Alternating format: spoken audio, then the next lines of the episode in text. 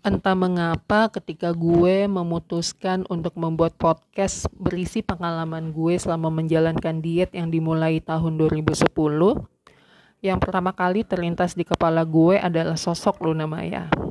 Karena bagi gue, sosok ini adalah pembawa perubahan. Kalau bukan karena Luna Maya ini, sekarang mungkin gue tuh masih bogel masih bermasalah dengan yang namanya jerawat yang datangnya itu bisa sebulan sekali kayak cewek lagi menstruasi. Disuruh makan sehat pun mungkin ogah-ogahan, apalagi disuruh olahraga. Seribu macam alasan mungkin akan gue ucapkan. Ibarat bikin skripsi, nama Luna Maya harus berada di nomor pertama ucapan terima kasih. Terima kasih karena omongannya yang sebenarnya tuh singkat, cuman menohok. Yang dia ucapkan pelan tapi tuh sampai ke lubuk hati gue sampai yang gila nancep banget gitu kan. Dia tuh cuman ngomong lo gendut gue nggak suka. Coba kalau lo kurus. Uh itu rasanya ya ampun. Karena omongan itu sih yang akhirnya menyadarkan gue bahwa hmm, kata siapa gendut dari sananya nggak bisa kurus? Siapa bilang? Ada tuh yang ngaku-ngaku nggak bisa kurus gue minum aja jadi lemak. Enggak juga.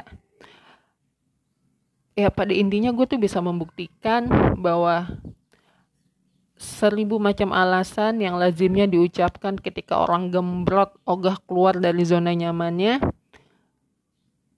itu tuh gak selalu bener coy. Lo bisa. Tapi emang kurang motivasi aja sih gitu kan. Nah kebetulan motivasi gue nih dari omongan orang yang mungkin bisa dibilang gue suka gitu kan. Gila begitu dibilang kayak gitu itu rasanya kayak anjir sakit coy. Sakit banget. Padahal ya kalau di kosan atau teman-teman gue lah teman-teman kampus tuh banyak yang ngomong gila lo tuh gendut banget atau setiap kali misalnya mau ke mana-mana nih misalnya taruhlah mau ke Detos. Mau ke Detos mau nonton atau ke Margo City. Yang lain naik motor. Gue buru-buru ditawarin. Enggak. Bahkan kayak yang yaudah dit hati ya naik angkot. Yaudah gue akhirnya naik angkot sendirian.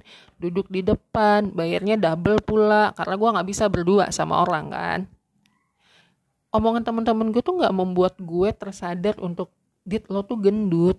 Lo harus cepat-cepat berubah. Lo harus nggak kurus sih sebenarnya. Waktu itu gue nyebutnya lo tuh harus langsing lo tuh jangan gendut. Biar orang setidaknya mau nawarin lo ayo dit barang gue naik motor. Kayak kalau badan gue kayak gini ya kasian juga sih motornya ya kan. Tapi gara-gara omongan si Luna Maya ini yang akhirnya membuat gue iya juga ya. Walaupun pada saat itu gue sadar itu tuh penolakan halus dari dia. Karena memang setelah kejadian itu gue mengetahui bahwa dia jadian sama mantan pacarnya sahabat gue. Yang juga notabene adalah senior gue di laboratorium kampus walaupun lembaga kami berbeda. Gue memang sistem informasi tapi pada saat gawe gue ngambil gawean di laboratorium ekonomi. Tapi tetap megangnya sistem informasi megangnya lebih ke aplikasi yang berbobo-bobo seperti itulah. Sementara dia labnya tetap pada jalurnya. Cuman kita saling bersinggungan. Jadi lo suka nggak suka sama dia ya bakal ketemu juga akhirnya. Bahkan nggak jarang ketemunya itu dia lagi sama si Luna Maya ini itu tuh sakitnya bukan main coy. Ya dong. Tapi ya itu tadi karena omongan dia akhirnya yang membuat gue tersadar bahwa ya gue harus diet gue tuh nggak bisa kayak gini terus. Kalau gue pada saat itu mempertahankan berat badan gue yang udah mencapai berapa ya waktu itu ya? 130 apa ya? Pokoknya nyaris 130 yang membuat gue nyesek senyesek nyeseknya jadi jadi nyesek ditolak sama nyesek memang nyesek bawaan karena gue gendut tuh jadi kayak samar gitu. Jadi nggak ketahuan. Ini tuh nyesek karena gue ditolak atau nyesek ya karena memang gue gembrot kan. Jadi sejujurnya gue tuh suka bingung kalau misalnya ada orang yang nanya ke gue sekarang dit bagaimana cara membangun motivasi agar gue tuh mau diet? Atau kalau ada orang nanya dit motivasi lo apa sih pada saat diet nggak ada. Gue tuh nggak ada punya motivasi apa-apa. Cuman gara-gara omongannya dia ini nih yang membuat gue akhirnya terpikirkan untuk oke okay, dit yuk mulai yuk. Mulai aja dulu yuk. Masalah nanti gimana gimananya bisa kok. Bisa ayo pelan-pelan aja pelan-pelan. Jangan terlalu diporsir. Ya pada akhirnya ya seperti sekarang ini gue tidak bilang uh, gini. Sekarang gue udah merasa jauh lebih baik daripada yang dulu dalam hal pola makan ya. Kalau dulu gue makan makannya sembarangan, makannya tuh nggak mementingkan apa namanya gizi seimbang segala macam. Sekarang mungkin gue lebih sadar.